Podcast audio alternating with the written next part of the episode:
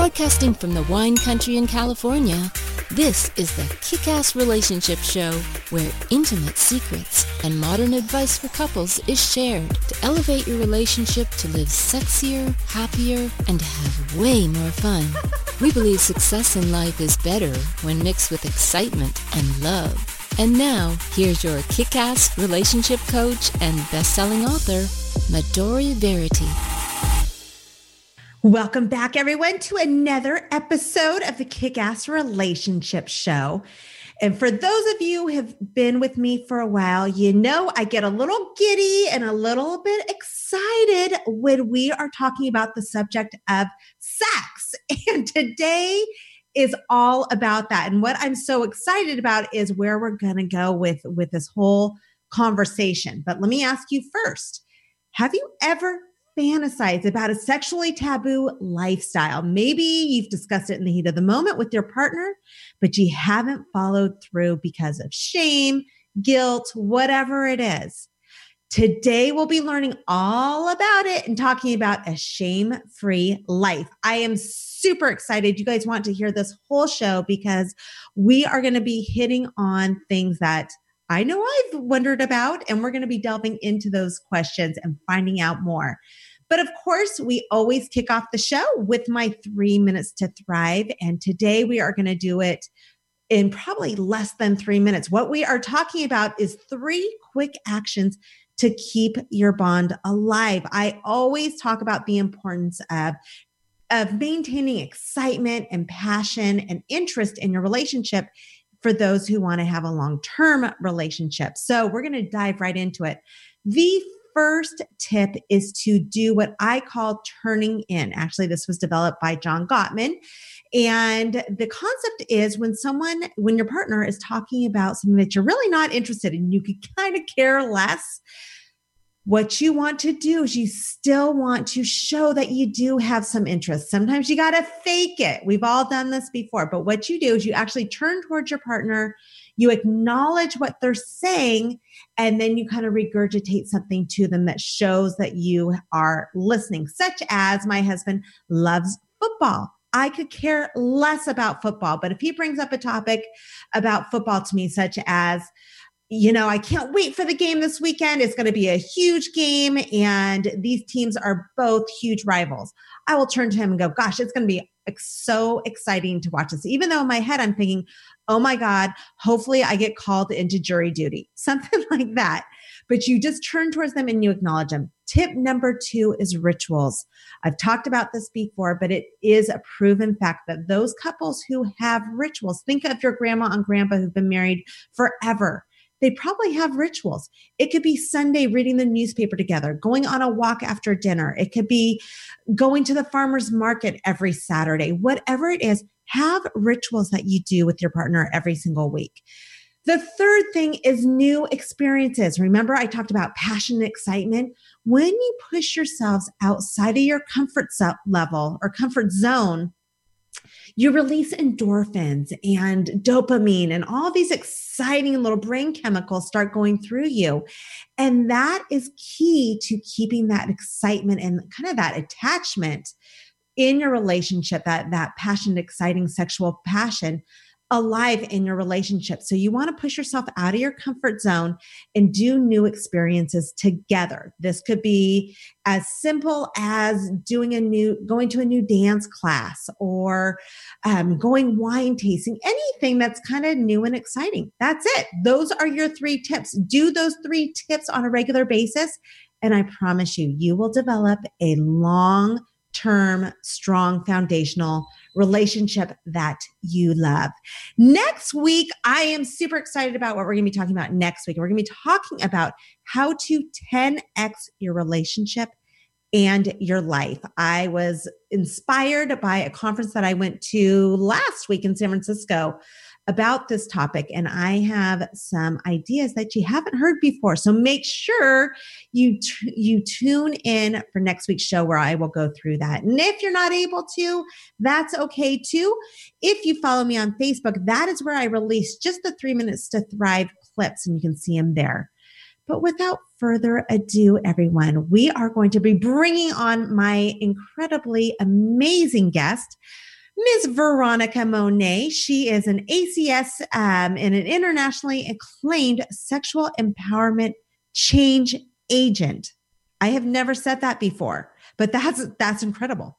Who who would have ever thought? And she's also been featured with CNN, Fox, Politically Incorrect, Yale, Stanford, and UC Berkeley. These are just a few of the incredible locations that she has been featured and she's hosted.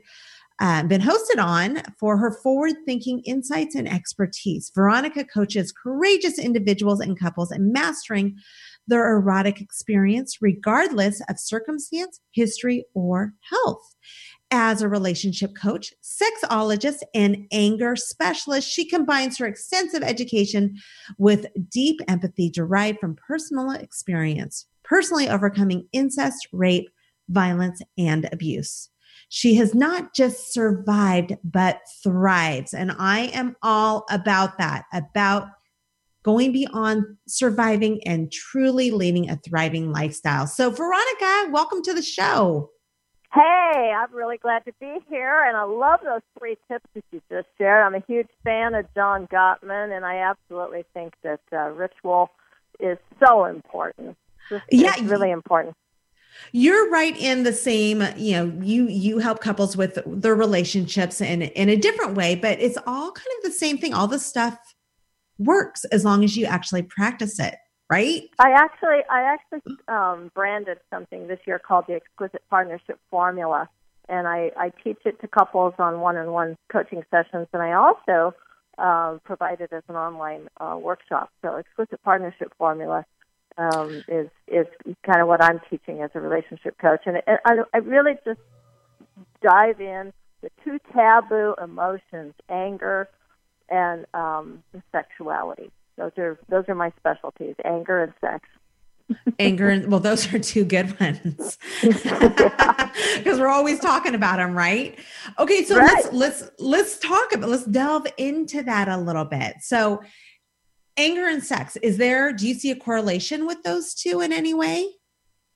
Well, they're like I said, they're both taboo emotions. Um, sexual desire and, and anger have both really kind of been subjects of people try to suppress those feelings. You try to control your anger. You try to control your sexual desire. And unfortunately, in a, in a culture that's focused on control, uh, we use shame to control people. we shame people. Oh, you're getting angry. Shame on you. Oh, you're feeling sexual. You shame on you, and and it drives those things down into our subconscious where it does terrible things to us. So I'm yeah. digging that stuff up and helping people free um, themselves. And, and the thing is, is that I um, I think the fear that people have is that if they actually contact their anger or their sexual desire, they're going to be some crazy wild animal who's out of control. And and the first thing I'd have to say to that is I haven't actually met the crazy wild animal that they're talking about because I don't see that happening in nature. But um, okay, I you know I realize see the reverse is actually true. When we suppress those emotions, they do come out of us and do some crazy wild things. We see this with like um, oh celibacy, which seems to always lead to pedophilia for some strange reason. So okay, I, I was not aware of that. That was a fact that I did not oh, know. I, I, I am not. Look, I've been celibate myself. I'm being a little bit funny here, but I, I am saying that it's it's interesting how religious organizations that um, compel celibacy. It's not something that somebody's choosing. I've chosen it. it. It's a it's a legitimate path. It's a wonderful path if you're doing it for yourself. But if somebody's telling you you have to do it and they're using shame to impose it upon you, then your sexuality will probably seep, you know, seep out of the cracks in some way that uh, is not conducive to um, consensual behavior. Do you know what I mean? Yeah. Oh my gosh, there's so many things to unfold in what you've just talked about.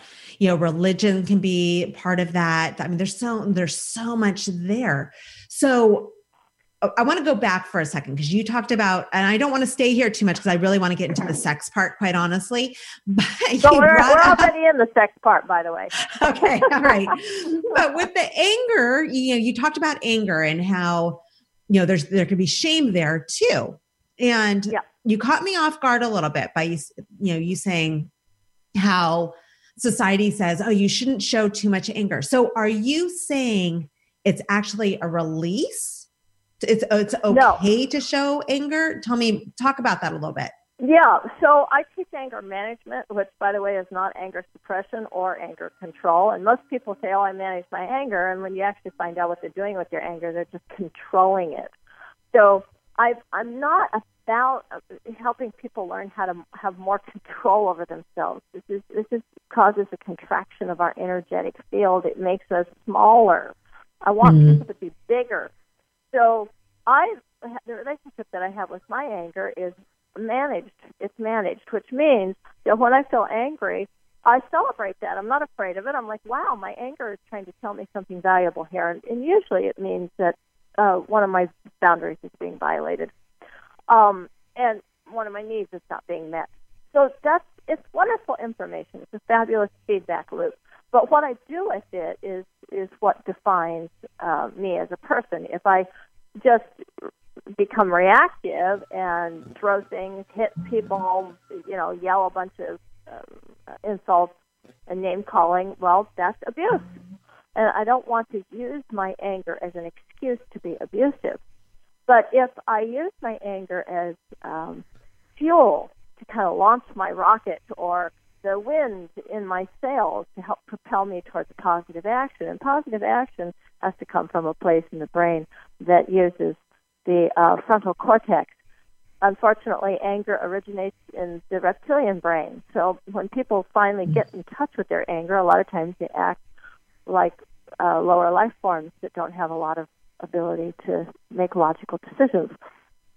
Got um, it. I I teach people how to use their anger to make logical, intelligent decisions. And I actually teach this, this five step process where you can connect with another human being when you're angry and create more intimacy instead of less intimacy. So the reason the anger and the sex are connected, to answer your original question, is that most of the couples that I work with are in long-term committed relationships, and the sex has died it mm-hmm. died mm-hmm. because not because they didn't have enough fancy creams and lotions and potions and sex toys, or because they need to start swinging. Those things things that uh, absolutely I can help people do if that's what they want to do. But that's not why the long-term sex turns into nothing. It turns into nothing because people are angry and they don't know how to talk about their anger in a way that's intelligent and respectful and creates connection. And so they don't talk about it at all they decide it's not worth a fight. Well, it's true. A fight's not going to build any kind of connection, but you can learn ways to express your anger that will actually draw you closer to each other.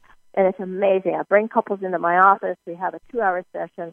They haven't had sex for ten years. They go home and have the best sex of their lives.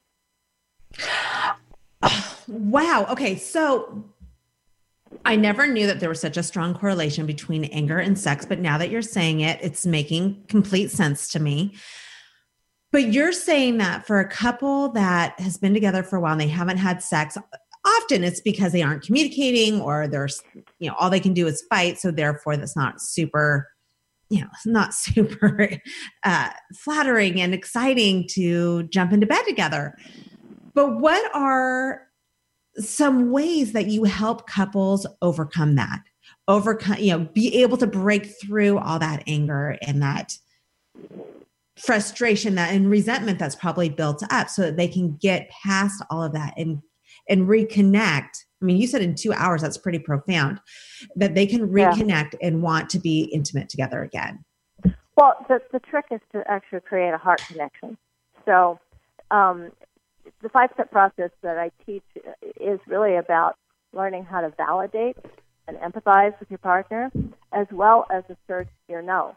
So it, it, looks something like this. It's like, you know, I understand why you feel that way, and um, I also really you know, am excited about the fact that you're sharing that with me. I I want us to be connected on this. Thank you for sharing that with me and bringing it to me. And and and actually, no, I I'm not available for that. That doesn't appeal to me. However, I would love to do this with you, or I would love for us to connect in this way. So we don't leave people hanging when we say no. Um, and if I'm just going to listen, there's other so many tools that I teach. There's a lot of anger management tools. There's something I, I call, um, and my partner and I actually developed this together, um, and it's called share your movie. And, and it's just like, okay, we're not we're not hearing each other. We can't understand each other. But yet, I could walk into a movie theater. I could watch a film about somebody else's life experience that might actually be kind of foreign to me and I would probably cry and laugh and totally share in this particular person's experience that's up on the movie screen. Why can't I do that with my partner? They're having a life experience. They're having deep emotions, but I'm completely disconnected from them because I don't like what that means. Maybe it's going to mean I have to do something or I have to change something. If we can start disentangling ourselves from those assumptions, I can connect with you without it meaning that I have to change anything. I want to know your story. I want to hear your story. I want my heart to be connected to yours like a good friend. And a friend can show up because you're not worried, oh, you're going to quit your job? You're going to move? Right? But if you're in a long term relationship with somebody, you're like, well, what is that? How does that impact my life? And so we start trying to control our partner's feelings because we want to control their behavior. And in the share your movie thing, you just put all that stuff aside.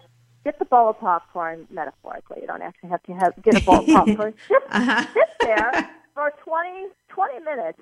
Set the timer. For 20 minutes, you're just going to let yourself sink into this other person's experience.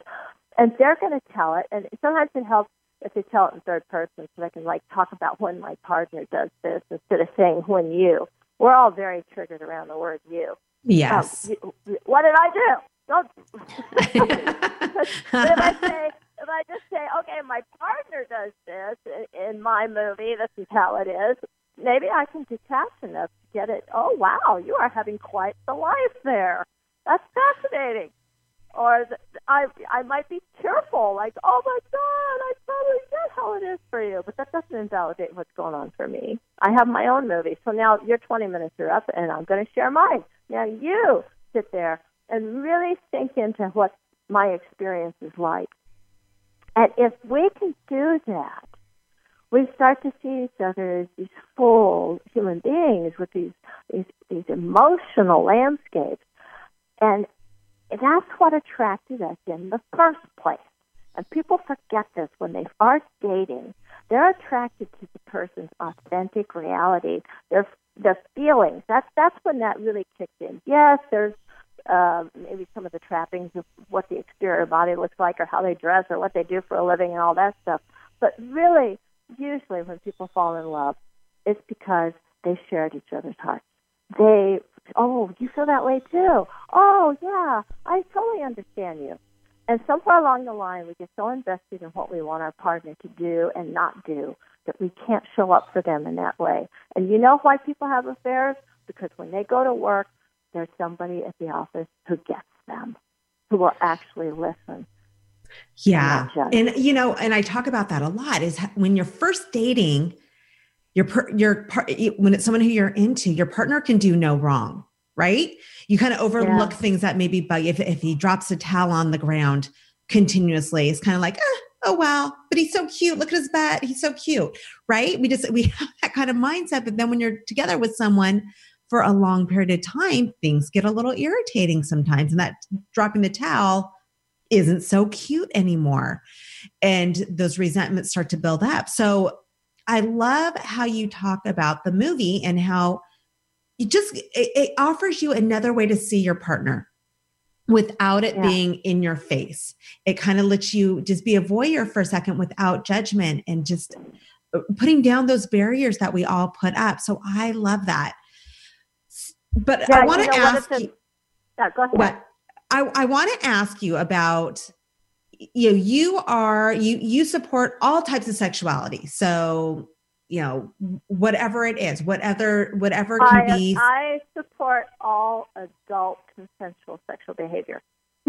Good way to put it. Yes that's super important that the consensual yeah. adult behavior agreed. So for a partner who is you know maybe I, I just heard this yesterday when i was getting my hair done this lady came home. She was in love with her partner. She came home and he was dressed in women's clothing from a bustier to the high heels. And she absolutely freaked out. What's a better way? I mean, help us understand understand that more. It's not because maybe it's not because he didn't love her or he wasn't into her, but help us understand what goes through people's minds and how we can kind of put aside judgment and see our partner for who they really are. Well, first of all, I just want to say that my heart goes to both people. I feel empathy for both of them. Mm-hmm. Um, that's why I do the work that I do with couples because I actually can feel both of them.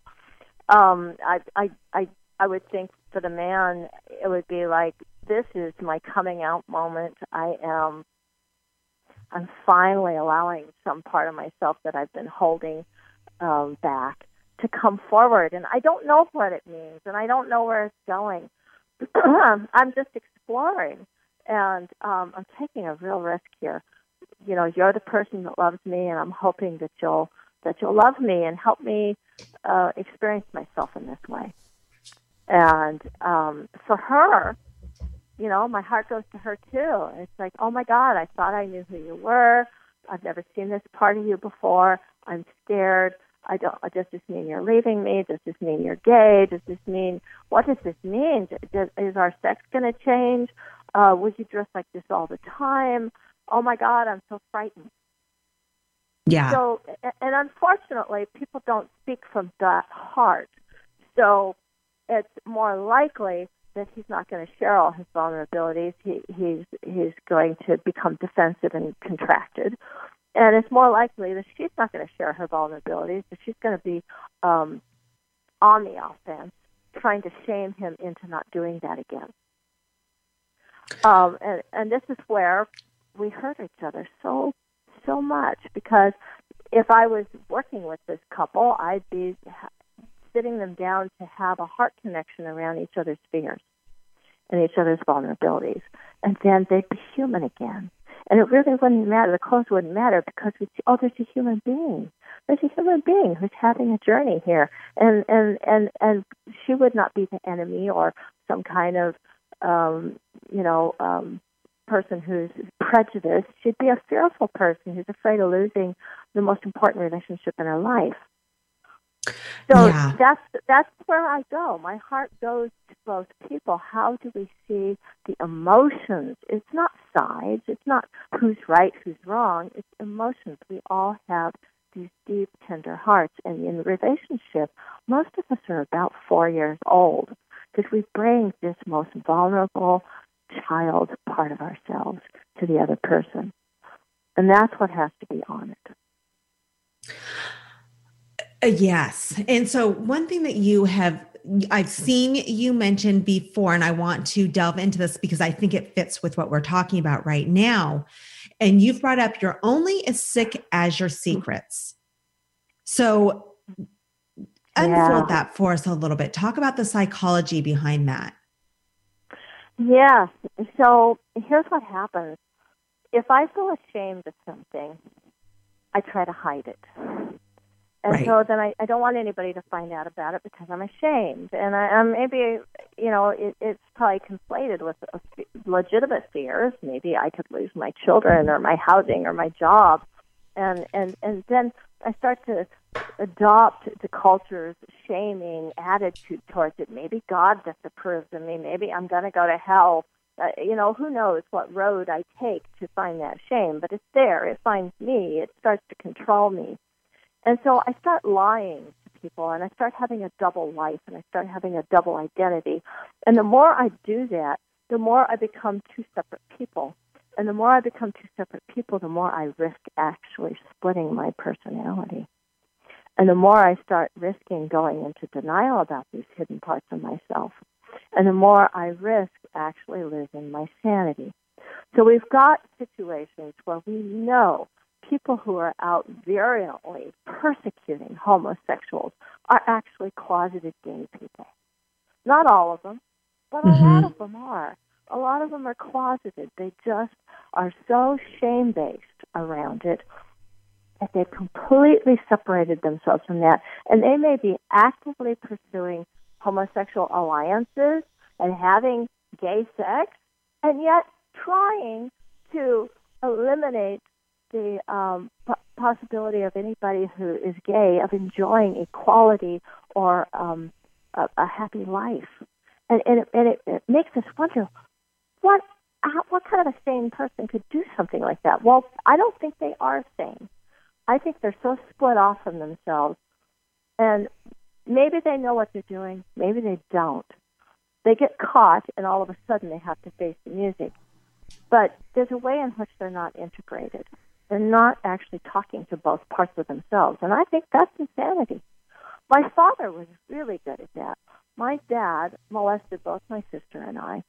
And every time I would try to confront him about it and ask him to stop, and I did this from like age, um, I think, 15 to 17. I spent two years on this mission to try to get my father to see what he was doing and to stop doing it.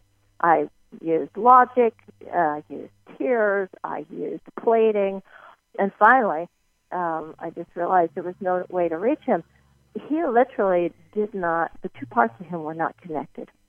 There was a part of him that was doing this and a part of him who had no idea he was doing it. And my father went crazy.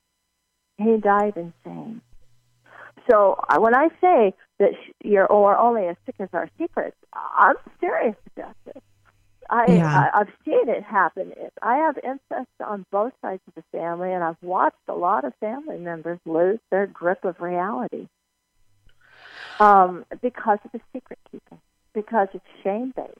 It's one thing to decide, hey, this is a private matter, and I don't want to share it with the world. Okay, but it's real important that you share that with at least another human being, and you got to share that with yourself but people too often, when they're shame based, don't share it with themselves even. And that's where the insanity sets in. So they try to be in denial of what's really going they, on? Is that what you're saying? And they have that inner struggle? I really think that when we are shame based, we're not trying to do anything except avoid the pain of the shame. So I'm doing mm. this compulsive behavior. I can't stop it. Um, so I'll just pretend it's not happening because it hurts so much to see that I'm doing it. It's more like that.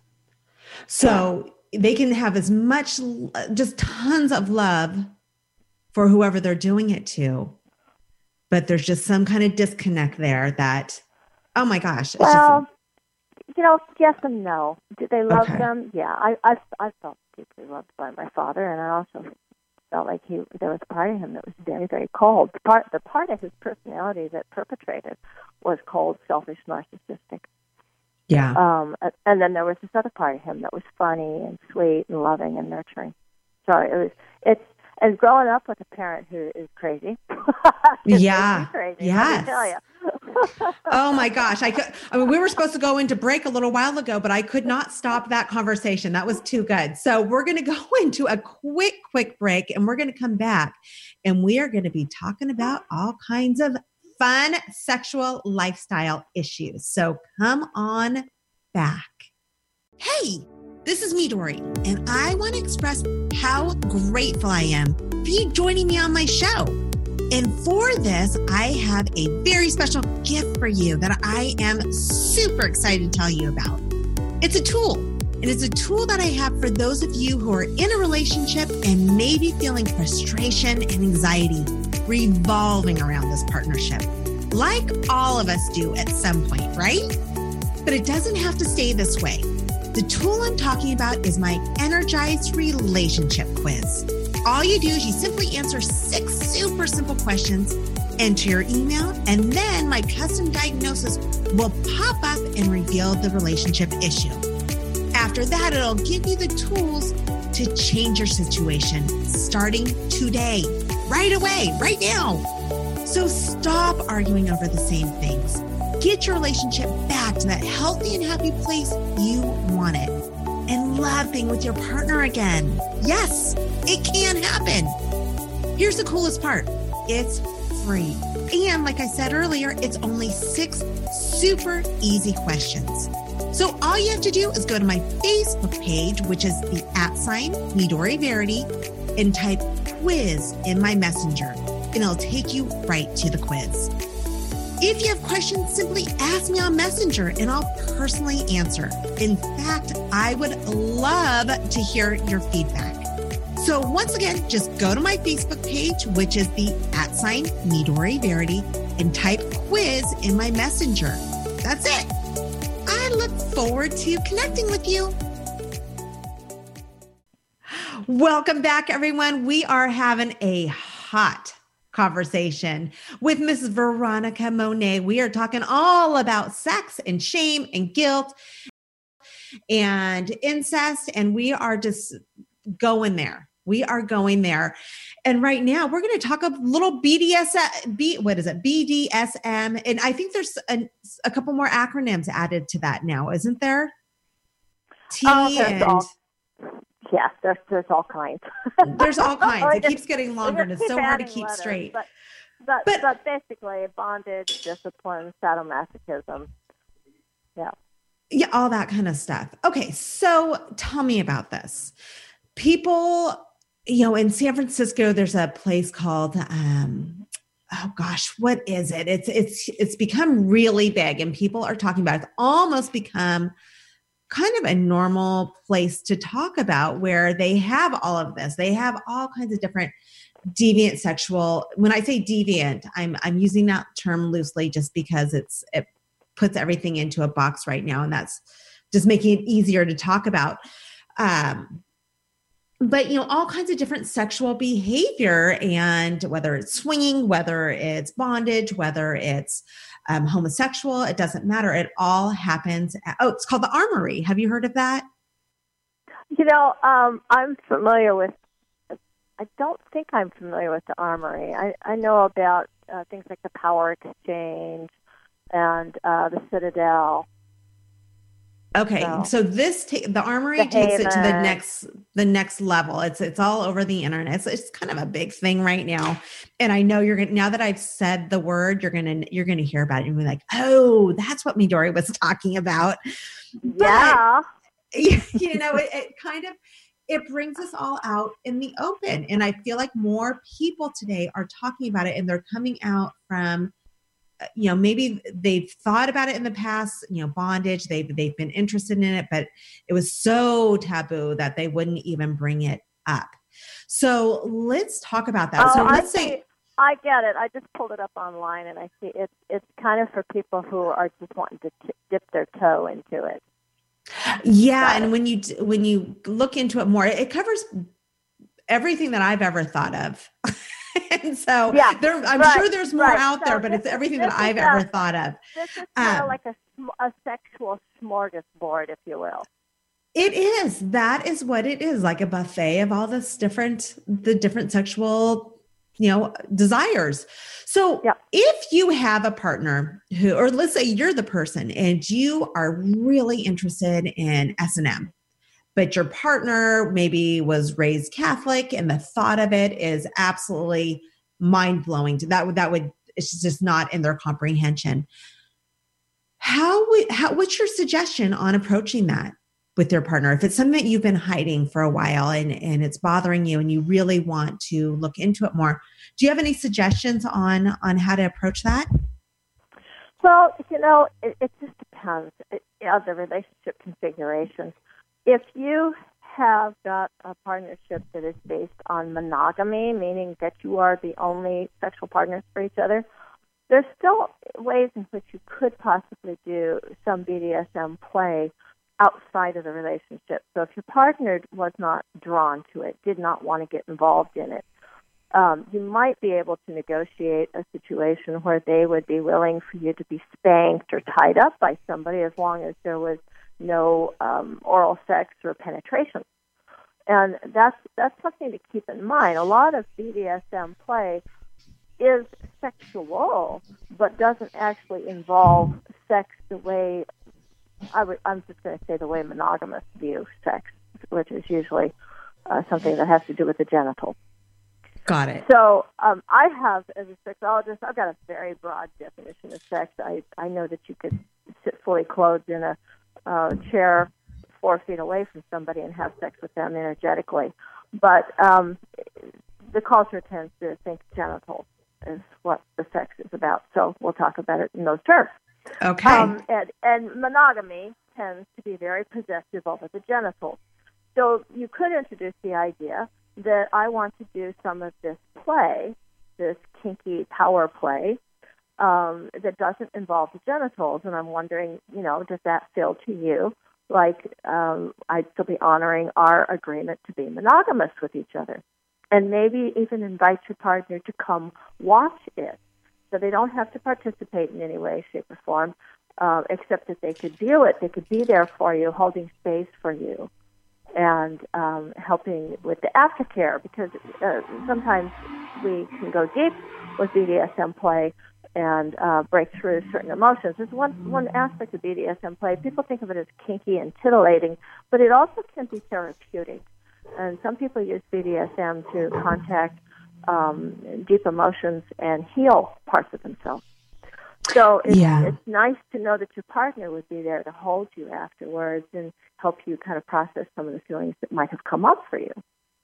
So that's, and, and, and that, by the way, that can also happen if you are being in the dominant position and you're the one that's inflicting the, um, let's say, the, the, the caning or the flogging. Emotions can come up and things that you're processing. So it's, it's just really nice to have that concept of aftercare. Um, if if your partner is kind of like not so sure, one of the th- if if the, if that's the space they're in, like, well, I don't know, that sounds pretty scary. I don't want to be one of those people. Then then the thing that I would talk to is the fact that there isn't actually one of those people. BDSM um, is um, has been with us for thousands of years. You know, now we got all kinds of latex and and fancy you know costumes. Um, so that may feel kind of newish to us. But um, you know, if you um, look at some of the ancient texts, there's there's all kinds of things about um, biting and and um, even you know using our fingernails to scratch and things like that. There's a there's a way in which the body can actually take pain and turn it into pleasure. That's because the body releases all these endorphins. And a, a lot of people who don't think they do anything kinky at all still engage in a little bit of spanking or or they pin each other down and wrestle in bed. And, so BDSM can be seen as just a more advanced form on a continuum. And, and if we think of sex on a continuum, there's like this super, super vanilla uh, engagement where um, actually you could go all the way to Tantra. So I'd like to like say Tantra at one end and, and BDSM at another. I'm not saying that that's, you know, I'm just using it as an illustration at this point. But let's say I, I, I brought up a Tantra example. We could sit uh, uh, opposite from each other in chairs four feet apart and have sex energetically. That would be a tantric form of sex. And Okay, so talk to, talk to us a little bit because I I've heard the term many many times, but talk Yeah. to us a little bit more about the tantra part because um, I'm sure Oh. a lot of people in the audience don't know exactly what that is. well, you're, we often think that sex is in our genitals. It's actually not. It's based in, in, in the spine. It's in the base of your spine. That's where your sexual energy lives. And uh, we call that Kundalini energy. And you could actually uh, induce an orgasm just by stimulating the base of your spine. And I, I have done it through breathing. So you can use breathing to raise that, raise the energy from the base of your spine out the top of your head, and you produce an orgasm. And uh, for Oh. any of your listeners who would who want to learn more about that, I highly recommend 17 minute video by Mary Roach called 10, 10 Things You Never Knew About Orgasm. Look it up online. It's fabulous. And uh, she talks about that in in, uh, in vitro um, uh, masturbation too. It's beautiful. So wow. Okay, so I'm writing it down right now so we can share it because I know yeah. everyone wants to see that. So Mary Rhodes, H R H R O A C H, Mary Rhodes, um, TED Talk, Ten Things You Never Knew About Orgasm. Okay. All right, there yeah. you guys heard it. Okay, so okay. yeah, I had no so, idea that we could do it through our breathing. Now that's something else new so that I've learned. There, there's one way you can raise sexual energy is through breathing, and then at, let's say at the other end of the continuum, um, you can raise sexual energy by flogging. Okay, and and what you're doing there is you are releasing a lot of of the same kind of of uh, hormones that get released during an orgasm, um, endorphins and and things like that. What they're they're rushing to um, kind of uh, soothe the pain. The brain produces its own heroin-like components um, or, or chemicals. So people who pursue BDSM are high. That's, they are high on their own heroin-like um, chemicals, and and that's why it's one of the reasons, not always. Some of it's psychological, some of it's emotional, but and and, and there's a real art to it. But a lot of it is chemical. So it's it's not um, it's not weird. It's nature. It's biology. It's normal. Um, oh. and, and, and that's kind of what happens. Say, let's say you're playing, you're being playful with your partner. You chase each other around the room, and one of you pushes the other one down on the bed, and you kind of pretend to pin the other one down, and there's that little moment of excitement. And and and and for some couples, it might go a little step further, where you bite each other on the neck, and then maybe maybe like you know turn the other one over and spank the bottom playfully. Um, that's those are all forms of BDSM.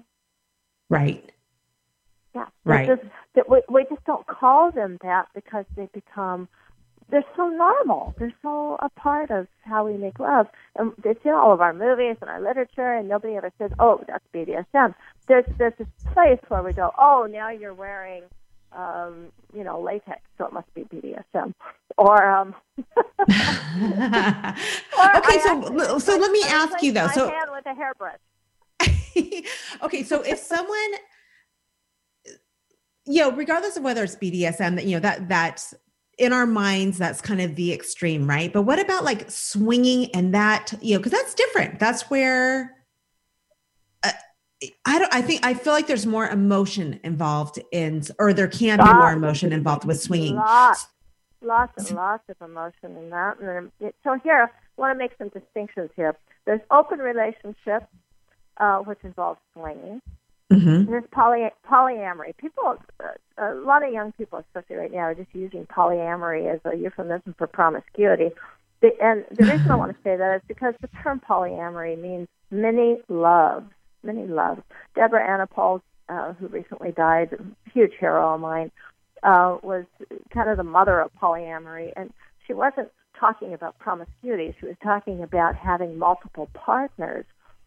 So I just want to distinguish that. If you go to um, some of the poly events, you're really expecting to allow some emotional involvement and connection. These are people and you're developing relationships with them. And you may have a relationship with them that just in, involves sex, but there's still lots of communication and transparency and honesty and negotiating. And everybody's informed. And this is, I think, one of the beauties of polyamory. It's just a, a really beautiful model.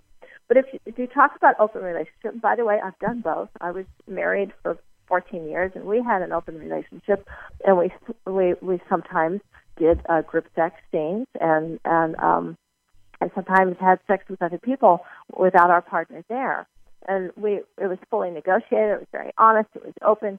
Um, but the thing that made that difference from polyamory is there's a commitment uh, from us as monogamous married couple that we were not going to form emotional bonds with other people. We were just going to have sex with them.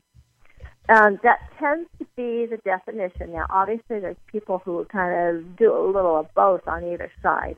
But in general, open relationship means it's just sex. Polyamory means we're going to make room for the fact that there may be some emotional connection, and then we get to decide how far that goes and how we want to define our family. Does that make sense? Yeah, it does. It does. Yeah. Thank you for clearing all that up. So there's there are so many different levels here.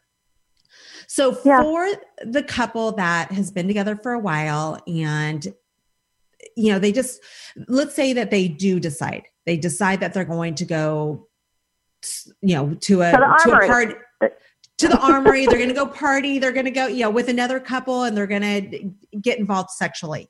But afterwards, one of one or both of the partners feels that shame, that resentment, that um, guilt.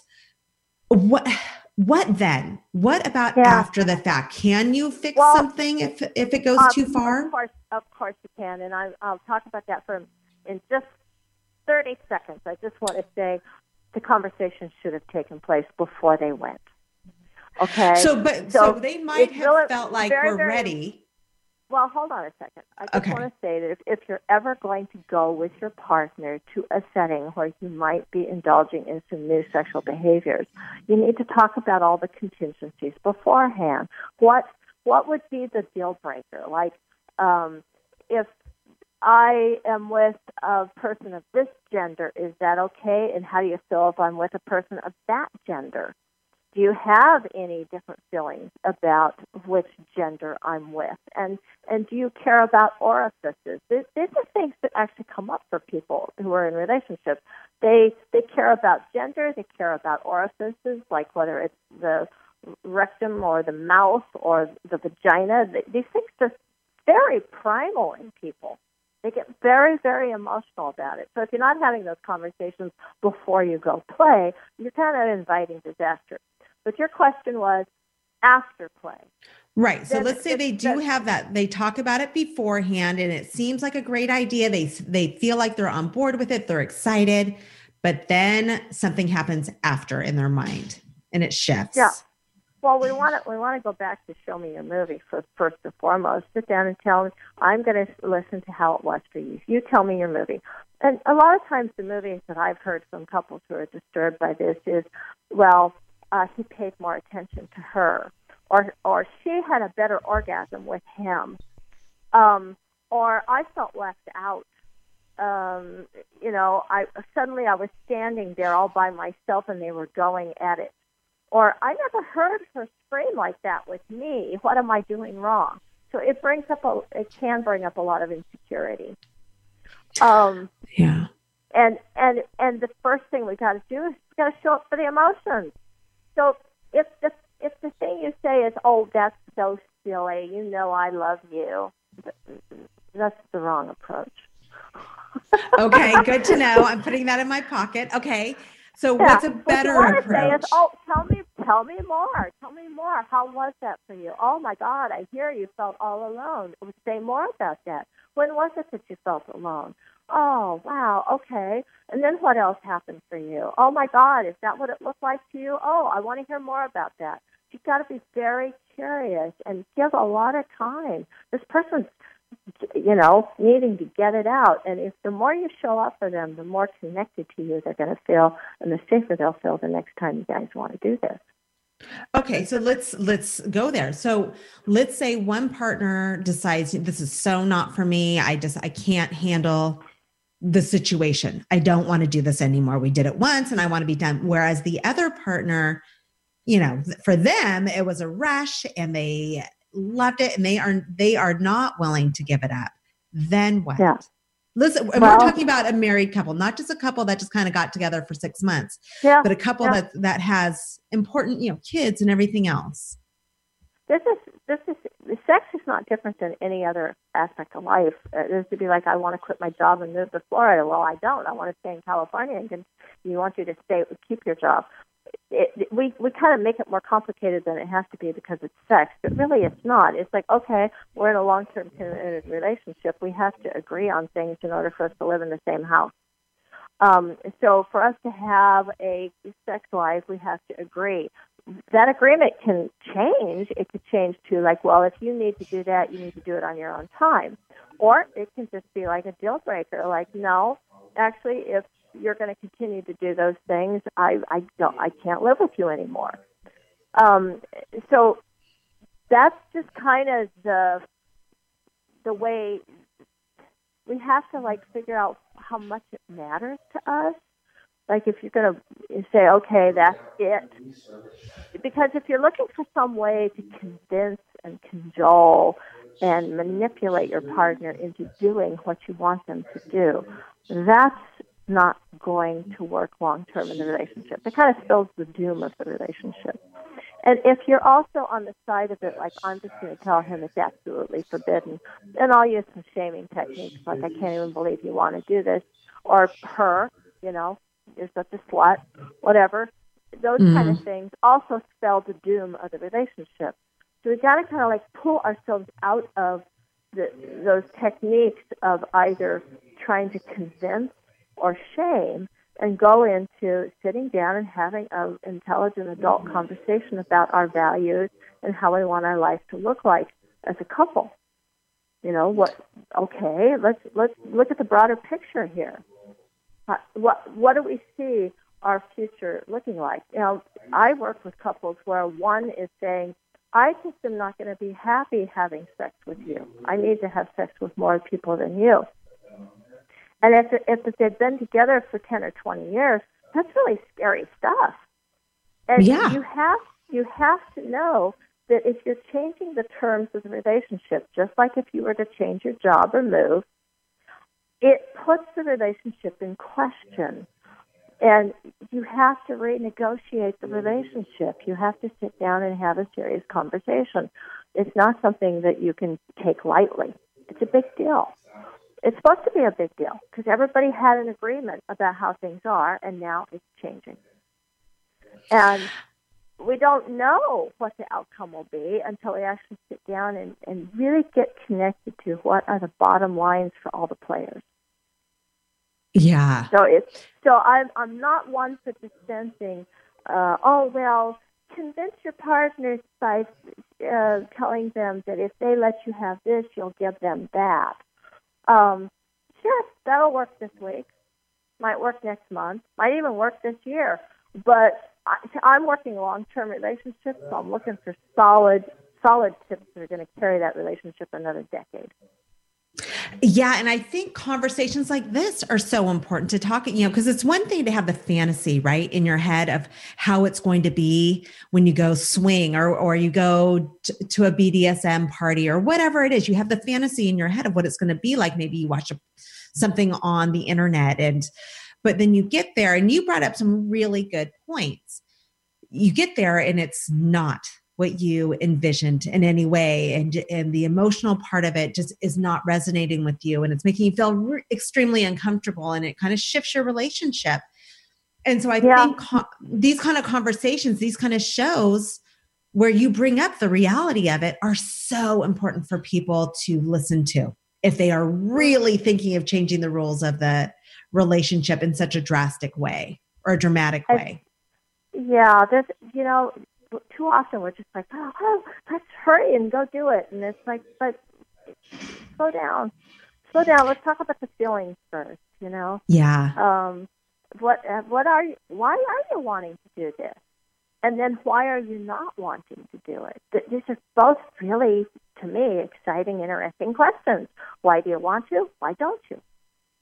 And right. the person who had a bad experience if if they're shutting down and just saying, I, "No, I didn't like it. I don't want to do it again," then then I would like well, I would like to hear more about that. What what was it that you didn't like? Was there anything that you did like? What was it? Tell me all the stuff you didn't like. If and if it's typical sometimes they're going to actually be coming from a place of shame and they're not going to want to talk about it. And um, at that point, I would like try to create some safety to have a deep conversation. Encourage them. Share some of your own feelings. You know, some of the things I loved about it was this, and there was a couple things I didn't like. I didn't like this. And how was that for you? And really start opening that up and try to help them start releasing their own shame and judgments because sometimes the reason people don't like those experiences is because they saw a part of themselves they didn't know existed and they feel ashamed of it. Good. Oh my gosh. Veronica, I could talk to you all day long, and I'm hoping that you will come back to my show because this is not a, eh, there's so much more to this conversation that there is. There's so much more. I wish we could talk for three hours, but this has been, I mean, so enlightening. I've talked to a lot, you know, I've talked to BDSM experts and I've actually talked to a couple who has gone through where one partner got the full um, sex change and became a woman. He was a man. I knew him as a man, um, and they yeah. stay together. So I, I've heard these these conversations, but the, so much of what you talked about just makes it a little bit more real um, brings more reality to it and more understanding to it. So this has been incredible. We skipped over our second commercial. We skipped over our game. and so that's why I have to have you back because I could not stop it. There was just too much to talk about. So this was awesome. But I know Veronica, people are going people are going to want to talk to you more. So where awesome. can they find out more information? I think you have an offer um, for the listeners as well. So tell us tell us all about that. Absolutely. I want everybody to get my brand new explicit partnership formula ebook. It's it's over 10,000 words long. It's full color. It's gorgeous. You're going to love it. And I teach it, my five steps um, um, five steps to explicit partnership in this free ebook. And I also, of course, share details on how to play, show your movie, and a few other uh, tips around managing anger. So, um, and it's really easy to get it. Uh, you just go over to my website and um, sign up for it. So um, the website is theshamefreezone.com, or you can just put in shamefreezone.com. Either URL goes there, and then just um, click on the um, the little book cover there to get your copy of the free book. It's right there at the top of the page. Well, you know what I'm thinking about, Veronica, when you're talking about that? There's probably people that we all know who could use that book. So maybe you can like find a way to secretly send it to them. Yes. right? We all know people who could benefit. So that's another recommendation. But also, in case you didn't quite write that down, you didn't catch it, if course, it's on my website, midoriverity.com forward slash show. Find Veronica on there. She should be at the top. Click on it, and that's where all that information is. And I so encourage you to check that out. I'm going to check out the movie because I think that's such a great idea. But next Definitely. week, yeah, I think it's just awesome. Thank you so much for sharing everything and being so authentic and and awesome as far as being Thank honest. You. Yeah, and next week we are going to have Shay Vaughn on our show. Her last name may sound a little familiar to you. Yes, she is the mother of Vince Vaughn, the famous actor, but she's also she's incredible. She's my friend and she is known as the queen of health and wellness and so she's a healthy living expert. She's also the founder of WBTVN network. And so I encourage you all to come back and meet Miss Shay Vaughn. It's going to be a fun, fun, energizing, healthy wellness show. So come on back for that. And as always, remember that gratitude attitude, you guys.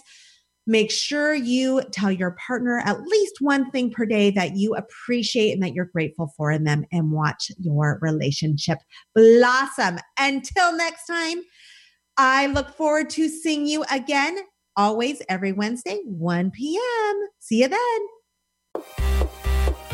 Thanks for listening to the Kick-Ass Relationship Show with Midori Verity. We hope you've enjoyed the show and want to share the love by passing on our web address, midoriverity.com forward slash show to your friends and colleagues. Be sure to check out our archive section on our website for previous shows. This has been a Midori Verity international production. Join us next time on the Kick-Ass Relationship Show to add passion and fun to enjoy the most extraordinary relationship and life.